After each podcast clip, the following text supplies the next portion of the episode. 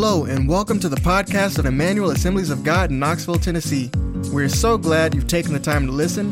If you're ever in our area, we invite you to join us for one of our worship services. For times and locations, please visit at emmanuelag.com. Let's pray. Father, I just thank you for this opportunity to once again look into your word. I thank you for what you're showing us through the book of Ephesians. Lord, I pray that today that you will just open our hearts and open our ears and our minds to understand what you would show us. And Father, give me utterance just to speak it clearly as I ought. In Jesus' name I pray. Amen. Amen. So I'm, I'm reading this and it says, Be strong in the Lord and in the strength of his might. You know, if we're going to be useful at all for the purposes of God, we've got to come to a place that we live beyond our natural ability. Yeah. Right? There are things in this world that are way beyond us. I mean, natural things are beyond us. I can't imagine to begin when our politicians talk about, you know, the deep state, drain the swamp, all those catchphrases we hear. I cannot imagine or comprehend the level of intricacies woven together in, in those systems to know even what to do sometimes. And let alone the uh, spiritual things that are going on, the cosmic powers that are ruling, that are animating these, these people in these places of power. I can't know what to do, but I can do the right thing if I'm led by the Spirit of God. And I can do even beyond what my ability is if I'm walking in the kingdom of God, in the armor of God. Amen? Amen. So we've got to come to a place that's beyond our natural ability. When it says put on the, uh, be strong in the Lord and in the strength of his, his might, he's not just telling us, hey, there's more power available for you. He is saying that, but that's not the real thrust of it. The real thrust of it is, is if you're going to do anything for God, you have got to learn how to stand in His strength, in His might. Otherwise, it will be impossible for you to stand. We've got to stand in the strength of his might. Do you remember when Jesus gave the Great Commission in the end of Luke? I like how every, every gospel says it a little different. Look at Luke chapter 24 and verse 7. It, he says that repentance for the forgiveness of sins would be proclaimed in his name to all nations beginning in Jerusalem. And he says, You're witnesses of these things. And behold, in verse 49, I am sending the promise of my Father upon you, but stay in the city until you are clothed with power from on high. See, Jesus gave them this commission, right? But then he tells them what? Don't leave the city until you've got this power, because you need this power. This power is mission critical. Without the power, you cannot do the mission. So don't even go out there and try until you have this power. In other words, we should not expect success without being clothed with power from on high. So when he says, Be strong in the Lord and in the strength of his might in Ephesians, this is mission critical. There is no standing against the schemes of the devil except for in the strength of his might. And I'm looking at that. Stand against the schemes of the devil. We hit it a little bit last time. This is the exact same word that we find in Ephesians 4, a few chapters earlier in verse 14. It talks about that we may no longer be children, tossed to and fro by the waves and carried about by every wind of doctrine, by human cunning, by craftiness, and by deceitful schemes. And, and that word there uh, in the Greek, it's methodia. It's schemes. It's like this the devil has got a playbook, man. He's got a playbook. It's a big, thick book, man with, with schemes and plans for every situation that he's seen throughout all, all of human, human history. And he just knows what buttons to press. He's masterful at it, he's good at it. And so he teaches it to his demons, you know, and I imagine he's got little sticky notes or dog ears. Does anybody else here dog ear a book when you read it? Yeah, I hate that. Don't do that. if I ever lend you a book, don't give it back like all bent up, okay? My mom used to do that. I'd get a book after her. The whole thing is dog eared and underlined like four times and highlighted. It's like, stop it. I just like make a little note in the front, the page number, underline it. Don't dog ear it. But I imagine Satan's playbook is all dog eared and sticky notes sticking out and bookmarks. You know what I'm saying? I'm thinking like you probably have a sticky note right there in this chapter that talks about how to keep people blinded yeah. from the truth of the gospel. Right? He probably has it dog eared in one of the chapters about how to keep Christians from ever stepping out into their authority. Yeah, he probably has another bookmark in how to keep ministries and ministers ineffective, or even how to infiltrate and topple churches. I bet you he's got plays. I mean, he's got plays for all of these. Come on, how many times do we see the same plays over and over and over, year after year after year? He's got nothing new, but he doesn't need anything new because this stuff works, man. When you open yourself up to, when you give into it, it just works. There's no defense against it unless we're walking in the power of God with the armor of God. He's got dog eared the chapter on how to, the power of fear, the power of pride, the power of ignorance. He's got all these things marked in his playbook. He knows exactly how to press those exact right buttons, man. You know what I'm talking about, don't you? Come, we got to get to the place where we just don't even have buttons to be pressed. Because sometimes, man, I've been predictable in life. You know exactly what to say. And if you're married and you're got if you're in close relationship with people, you know what each other's buttons are. And if you're loving and kind, you don't press them. But you know you can. It doesn't take long to press them. Well, Satan knows our buttons, man. And we need to just we need to come to a place where we're in that in God and he can't find those buttons. But you know, resisting the devil is often very practical. There's a couple of things I've been thinking about and this is not exhaustive by any means, but you know, unforgiveness is big. It's huge. It opens the door wide open to the devil to do his schemes. It's one of the schemes of the devil. Look at 2 Corinthians chapter 2 and verse 10. he says, this is Paul writing. He says, Anyone you forgive, I also forgive. Indeed, what I have forgiven, if I have forgiven anything, has been for your sake um, in the presence of Christ. Verse 11, this is where I was trying to get. So that we would not be outwitted by Satan, for not, we are not ignorant of his designs. What had happened here was in his last letter, First Corinthians, he wrote there was a man who was committing sexual immorality, and he was telling him, Put this man out of the church, man. Do not allow him to be here living in open sin. Put and he was very hard on him, and they did. And evidently, this man came to a place of repentance where he was wanting to be restored back into fellowship. And Paul is saying, Man, go ahead, restore him into fellowship. You forgive him, I forgive him. Why? Because we're going to walk in forgiveness because it would be a scheme of the devil to bring him back here and us be divided. Right? To say, okay, let's bring him back into fellowship, but some of you are still not forgiving him, some of you are still holding against him. You know what I'm saying? Think about this. How many times um, have, you know, look, this is what creates that toxic environment, you know, that gives the devil the upper hand. I forgive you, but I'll always remember what you've done. I'll forgive you, but I'm going to make you pay for this for the rest of your life. That's not forgiveness, is it? No. He says, forgive. Ephesians 4 32, be kind to one another, tenderhearted, forgiving one another as God in Christ forgave you, right? In the same way that God forgave you, to the same degree that God forgave you. What should forgiveness look like here? Come on, you know, for some of you, for some people, the key to receiving that unconditional forgiveness from the Father, from God yourself, is to extend unfor- unconditional forgiveness to somebody who's wronged you. Because with the same measure we measure with is the same measure it's measured back to us. Why? Because the same hand that gives is the same hand that receives. And if I can only give a conditional forgiveness and continually remind you of everything you've done for the rest of your life, that's how I receive from God. And even though He's not bringing it up, I keep bringing it up. And every time the devil brings it up, I have condemnation over and over again.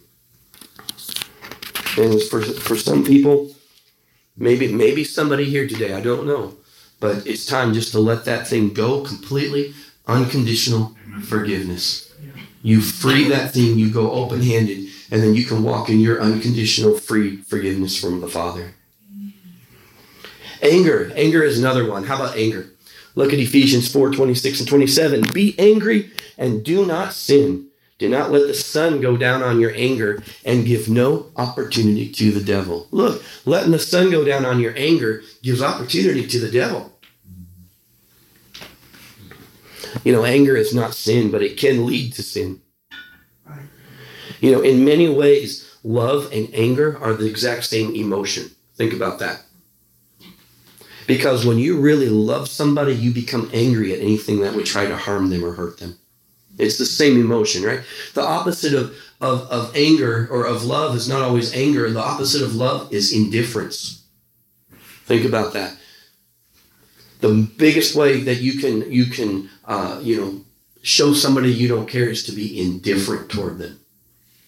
And that's why some kids, man, they'll act out because they want that emotion. They want to be loved, but they'll settle for um, anger if that's all they can get, right? Love me or hate me, but don't ignore me. Wow. But here's the problem with anger. The Bible says, don't let the sun go down on your anger. We're living in a time where anger is just constantly stoked, constantly stirred up. People are angry, man. Just go go on social media and read the comments. Go drive down the highway at rush hour. People are angry. We have generational anger. It's passed on, it's stirred up and passed on generation to generation to generation. And for what? This generation alive didn't offend you, but it's, it's stirred up and it's passed on. We have got to get, let anger go. Amen? Because it's a tool of the devil and it's got no place among us. So be angry, but don't sin. Don't let the sun go down on your anger. How about pride and reputation? Look at the 1 Timothy chapter 3, verse 6. Paul is listing in 1 Timothy 3 the qualifications for church leadership. And he says that he must not be a recent convert, or he may become puffed up uh, with conceit and fall into condemnation of the devil. Look, practical things, right? practical things to keep us from opening the door to the devil. Let somebody prove themselves before you, you place them in leadership. Moreover, he must be well thought of by outsiders so that he may not fall into disgrace, into a snare of the devil.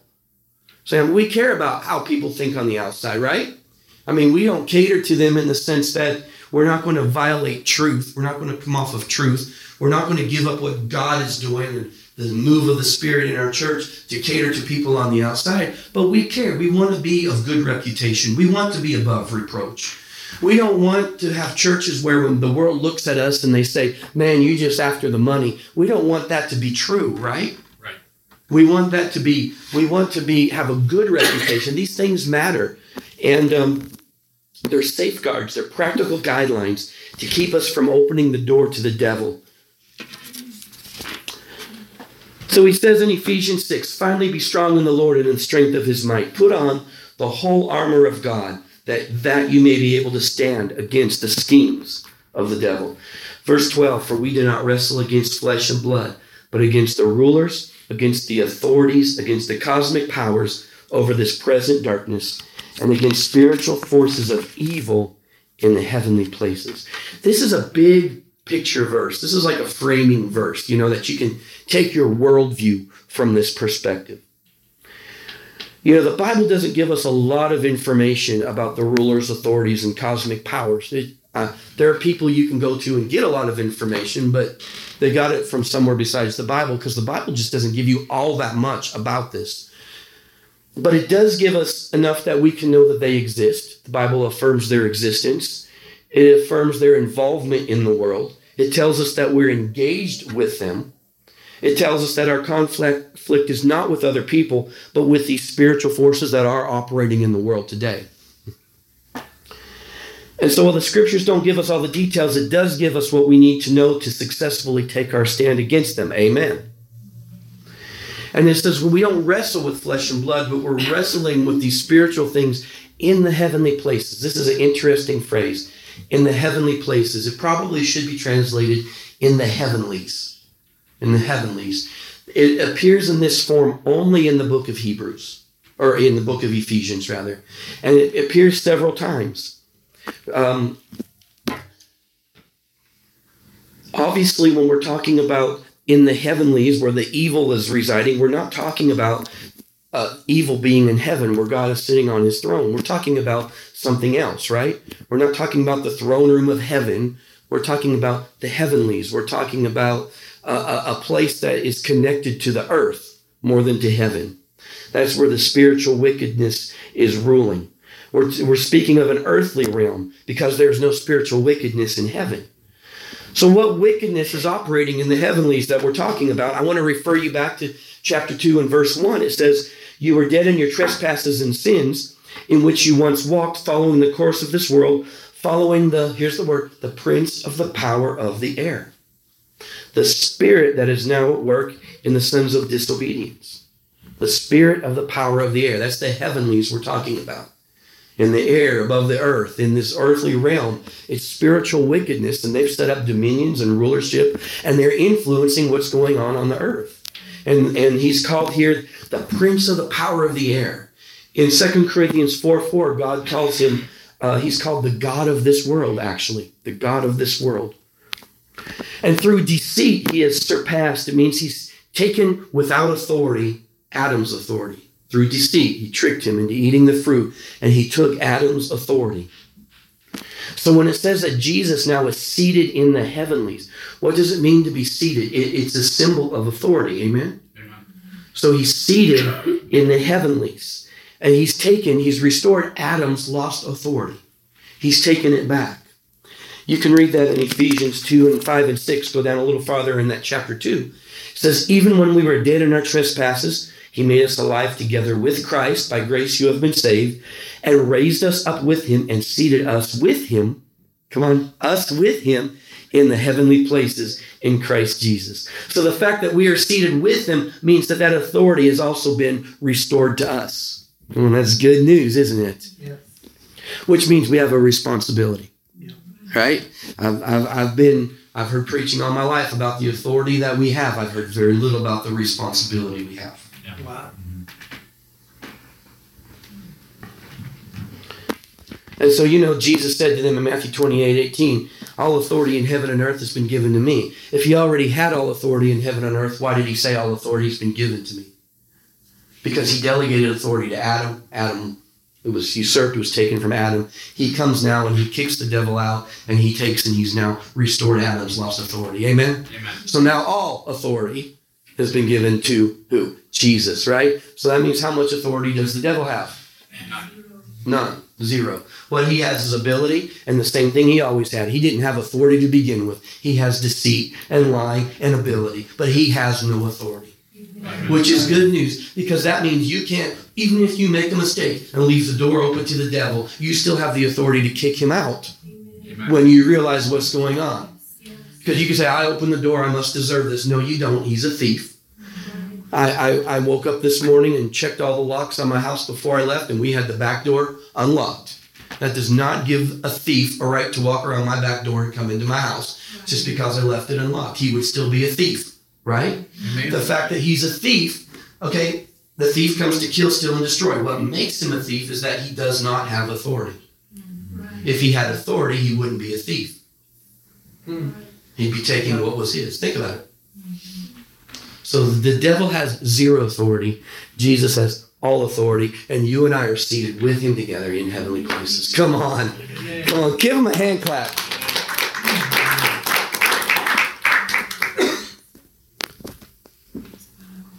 So through the cross, this is what God did through Jesus on the cross. Colossians 2:15. He disarmed the rulers and authorities and put them to open shame by triumphing them triumphing over them in him.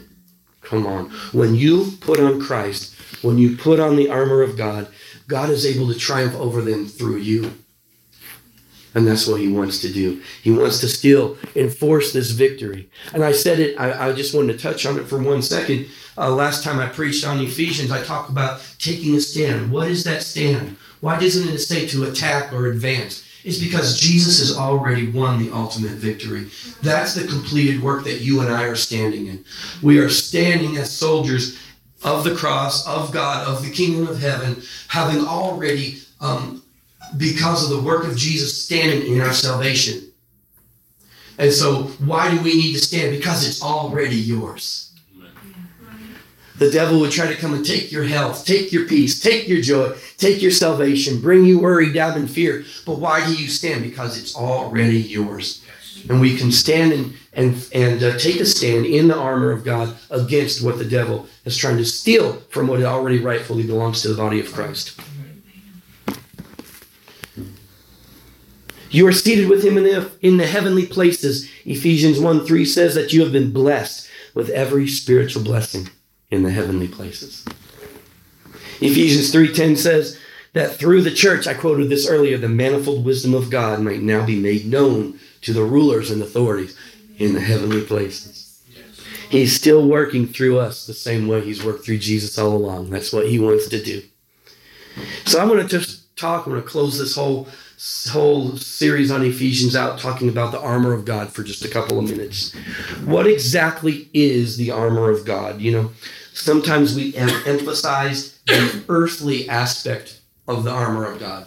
And I, I, think this is because, you know, we, we teach kids. And I remember when I was teaching kids' church, we went and bought a whole coat, suit of armor. And uh, it was life size, man. We painted each one as we were teaching it the shield, the breastplate, the shoes, you know, everything. And then we went and got one of those big wrestling belts and uh, weightlifting belts and put it put it on there because we couldn't find a belt that was already on there. But uh, but you know sometimes we emphasize the physical aspect of the armor, the shield, the sword, the helmet. But what actually is the armor? You know, if you go downstairs in the men's bathroom, ladies, you can do it if you want to. Just knock first. But there's all this the the armor of God stuff for the for the kids, you know. And you got a sword down there. You got pictures of the helmets and the shield and all that. But see, I guess it would be kind of hard to make a picture of truth and righteousness, readiness, and faith, right? How do you capture that in a picture? And that's the same thing with words. Paul is trying to capture these things in a word picture. So he talks about the sword, the shield, the helmet. But really, what is the armor of God? It is truth. Right? Truth is the armor. Right? Righteousness is the armor. Readiness, faith, salvation, the word, these things are the weapons that we have. This is the armor of God.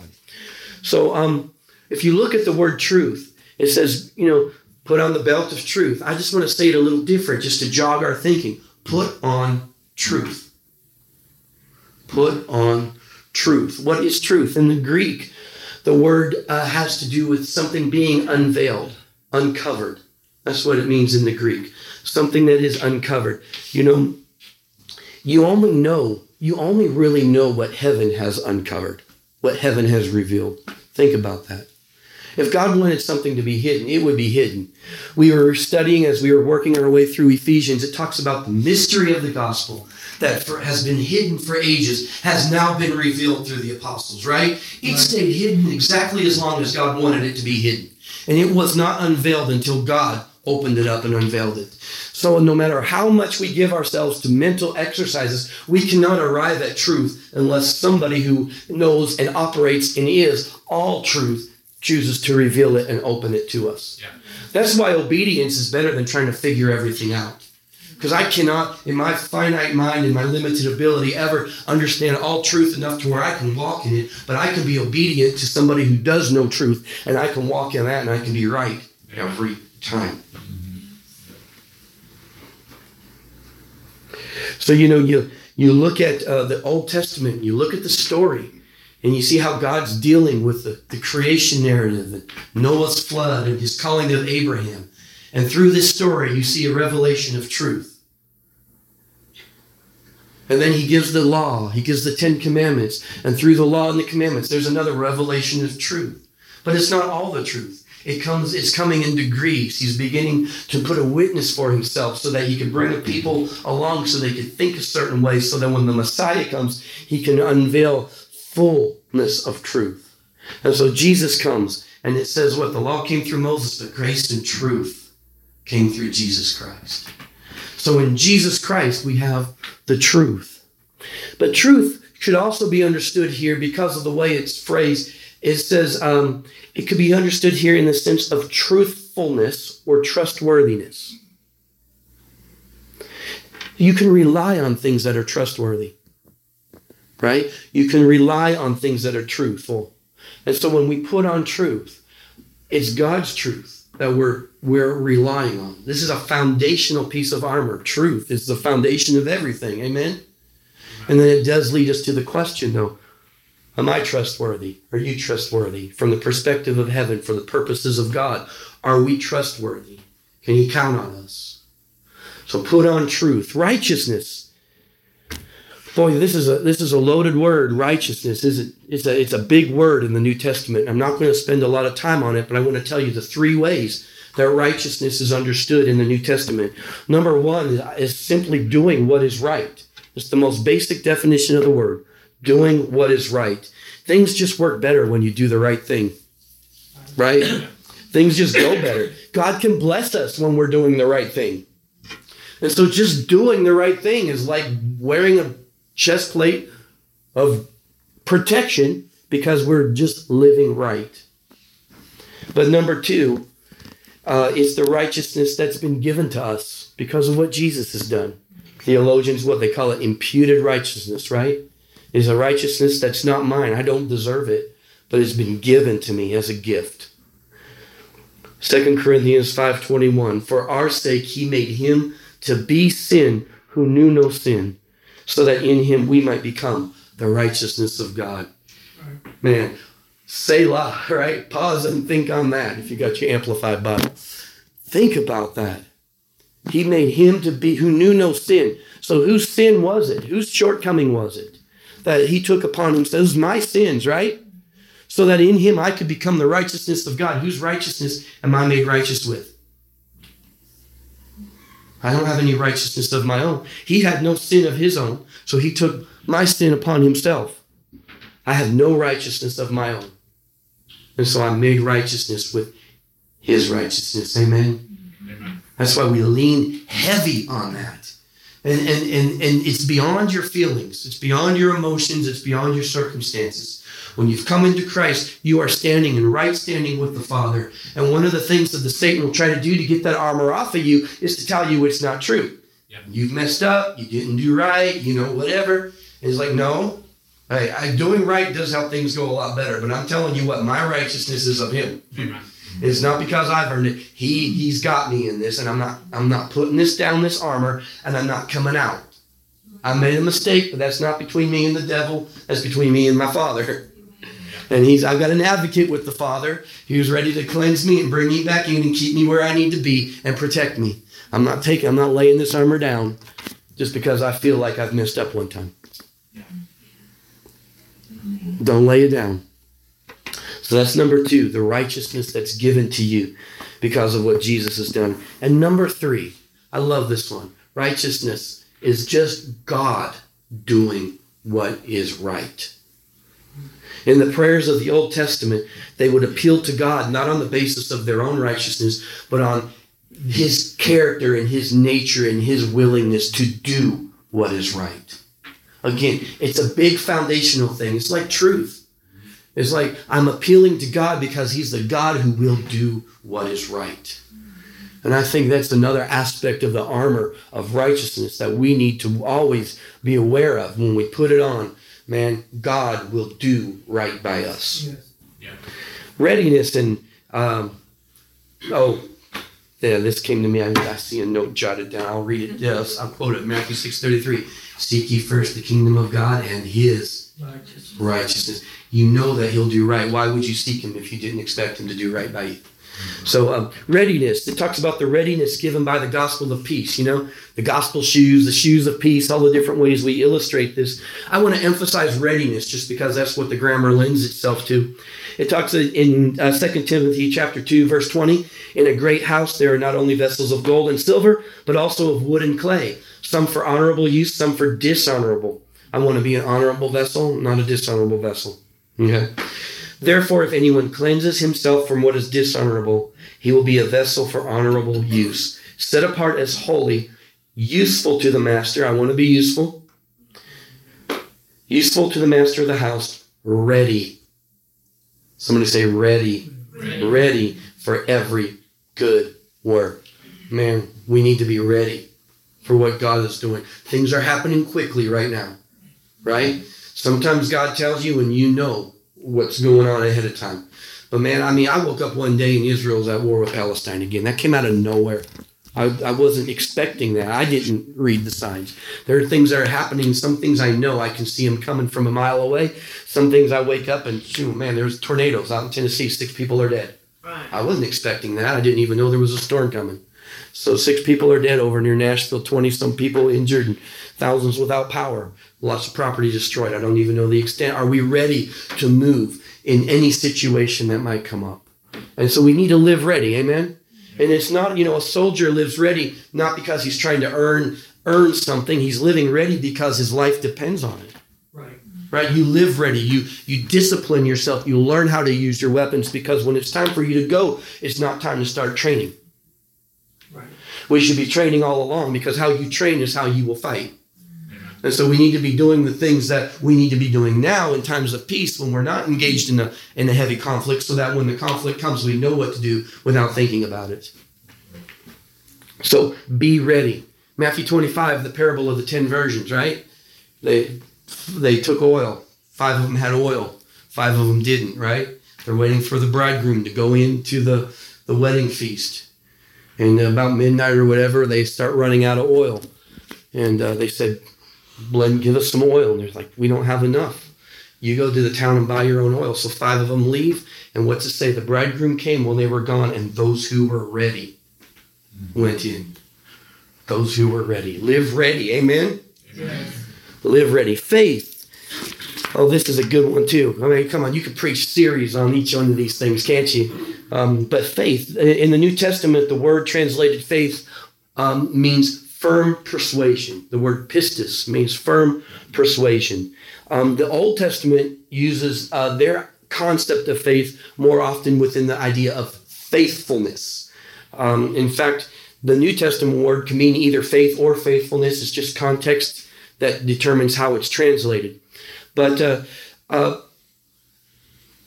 when we when, when, when we're dealing with faithfulness, uh, like in the Old Testament, we're talking about like Israel's faithfulness toward God, right? And God's faithfulness toward Israel. That, that would be the context. In the New Testament, you know, we're talking about uh, putting our faith, our trust in someone who is faithful. So, as a part of the armor of God, um, my, I want my firm persuasion to be rooted and anchored in something that is faithful, that's trustworthy, right? And so the the faith then, my it, again, it's just my to take a big concept and boil it down to something so simple. It is putting my trust in His faithfulness. It's the right response to Him being faithful. That's faith. Now you can go and read Hebrews chapter 11 and you can preach on that for forever because it's a, a, a the faith is a faith that leads to action. It's not just belief. What you believe, you will act on. That's how we know what you really believe. But I'm not going to get off on that today. I'm just talking about this shield called faith, man. What protects me from the fiery darts is that he is trustworthy and I can rest in him. His faithfulness, Psalm 91 says, will be your shield. His faithfulness will be your shield. It's not me always getting it right. It's his faithfulness that's my shield. Isn't that good? Yeah. And finally, salvation. Well, not finally. We have one more after that. second to second to finally. I'm doing good. I only have 14 more pages. Don't worry. Um, uh, go back to Ephesians 2. I want to read you these 10 verses just because talking about salvation, look where the armor of God is in the book of Ephesians. This is salvation. You were dead in your trespasses and sins in which you once walked, following the course of this world, following the prince of the power of the air, the spirit that is now at work in the sons of disobedience, among whom we, we all once lived in the passions of our flesh, carrying out the desires of the body and the mind, and we were by nature children of wrath like the rest of mankind. Not a very good picture, is it? But this is what we were saved from. Is what we were saved from. This is what we are saved to. Are you ready? But God. Somebody say, but God. but God. Aren't you thankful for words like this in the Bible? But God, being rich in mercy, because of the great love which He loved us, even when we were dead in our trespasses, He made us alive together with Christ. By grace you have been saved and raised us up with him and seated us with him in the heavenly places in Christ Jesus, so that in the coming ages he might show the immeasurable riches of his grace and kindness toward us in Christ Jesus. Come on. For by grace you have been saved through faith, and it is not your own doing, it's the gift of God, not of a result of works, so that no one may boast. For we are his workmanship, created in Christ Jesus for good works, which God prepared beforehand that we should walk in them. So thank God. I mean, we're not just saved from hell. Right. Yeah. Man, we're the object of his affection. He wants to show his kindness and goodness toward you and to me for all eternity. Starting right now. Because, come on, eternal life starts right now. Salvation starts right now. You know, in the Bible, you got past, present, and future salvation. Uh, I have been saved, but I am being saved, and I will be saved. Right? Uh, I think every Bible scholar believes and agrees to that. But what have I been saved? Man, immediately I'm rescued out of the kingdom of Satan. I'm placed in his kingdom. I'm secure. But as I live through this life, I am being saved. I'm experiencing salvation every day. Right. Right? The word salvation is, a, is healing, preservation, protection. So every time God protects me, every time God heals me, as I renew my mind and I walk more like Jesus, I am being saved every day. And what is the Christian hope? Is the hope of that final resurrection being a part of the new creation. I will be saved. Past, present, future, spirit, soul, and body. Salvation is big. You can preach forever on salvation, right? But uh, take up, this is your armor. Don't lay this armor down. This is the thing that should frame your world and your perspective. Man, I don't feel saved. Who cares if you don't feel saved? Have you been saved? Right. You are walking and don't lay this down just based on how you feel for a moment. Feelings are temporary, truth endures forever. Amen. And finally, here you go the Word, okay? The Word of God, sword of the Spirit. Boy, you could preach on that for forever too, couldn't you? All things created by the Word. He upholds all things by the word of His power. The Word of God is sharper than any two edged sword. Forever, O Lord, your Word is settled in heaven. I mean, those are just a few that come to mind. You can, you can talk about the Word of God forever. But uh, I want to read you this quote from F.F. Uh, F. Bosworth. It says F.F. F. Bosworth was a um, he had a he had a tremendous healing ministry, and he goes all the way back to the early 1900s. He was uh, he was actually he was part of the Assemblies of God for a while when they first formed too.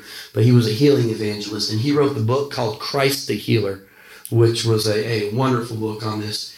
And he said, because of God, His faithfulness and His promises, faith is the surest ground that is possible to stand on. To the man who is not enlightened or does not see the promise of God, it's stepping out into space. But to those who have faith in God's word, it's walking on the foundation of the universe. Wow. Because God spoke, and everything that came into existence came into existence. If He's given you a word, if He's given you a promise, you can walk on it.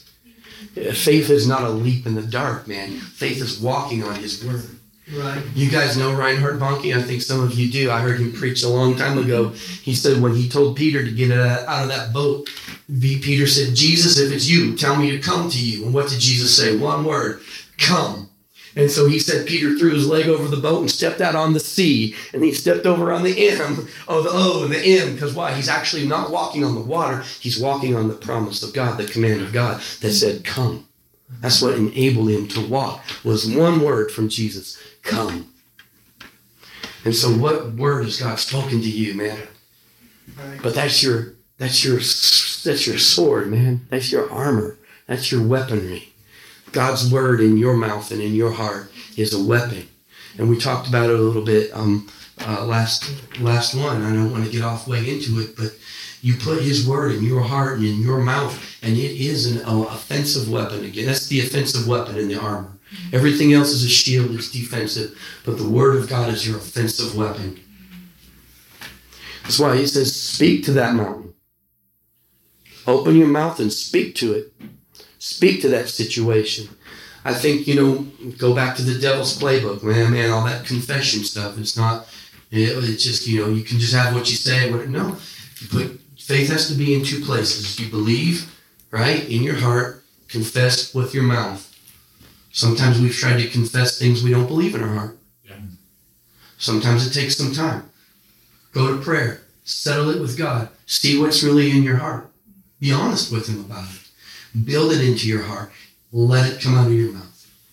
And let your situation change. Speak to that mountain. Amen? Yes. yes. Thank you.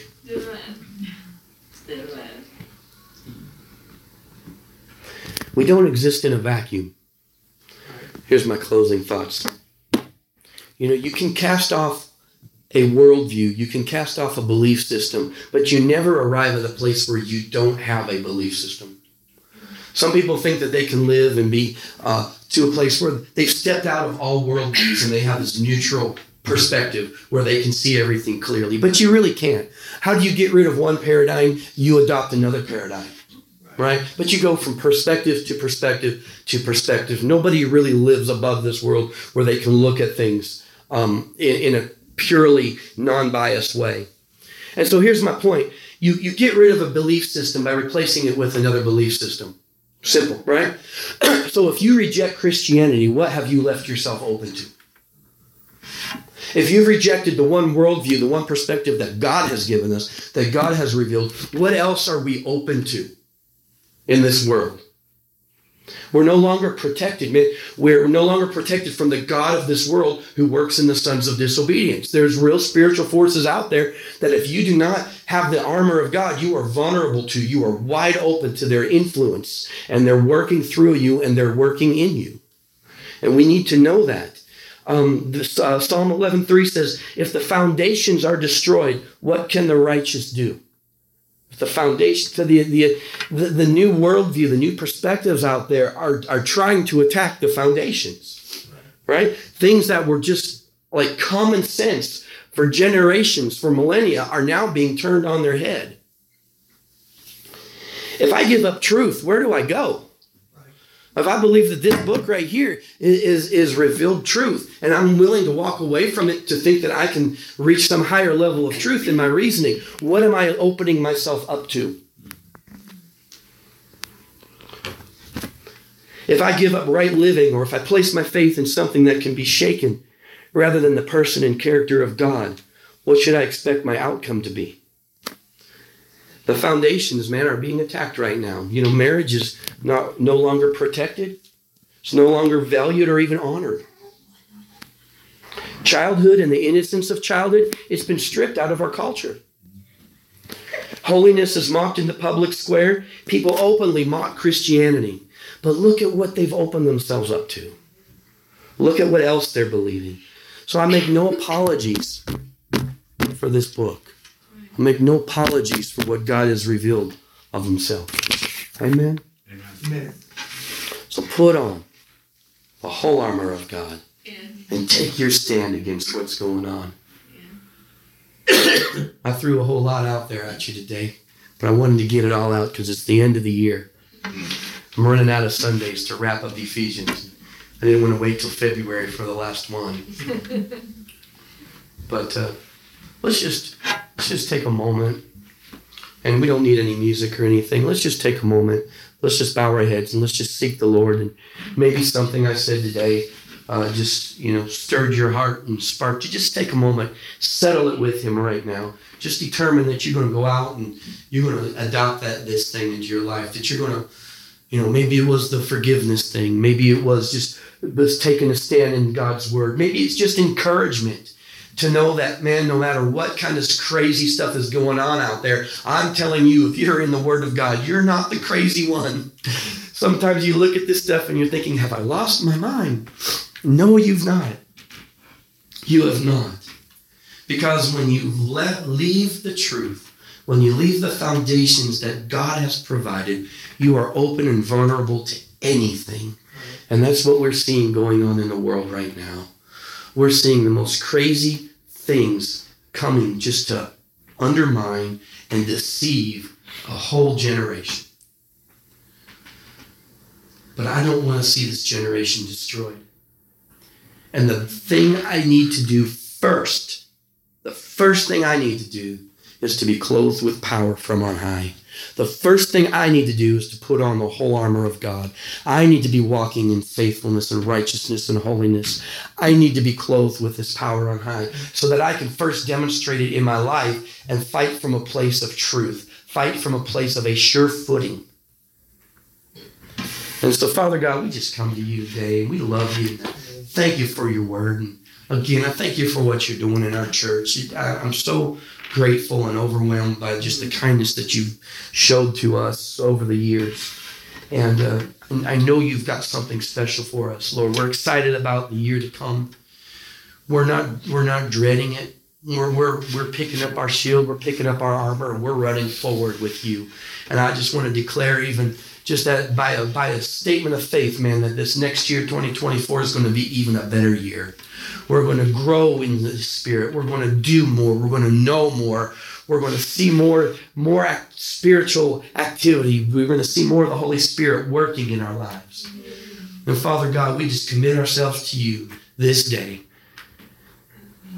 to put on the full armor of God and be all that you've called us to be. In Jesus' name I pray. Amen.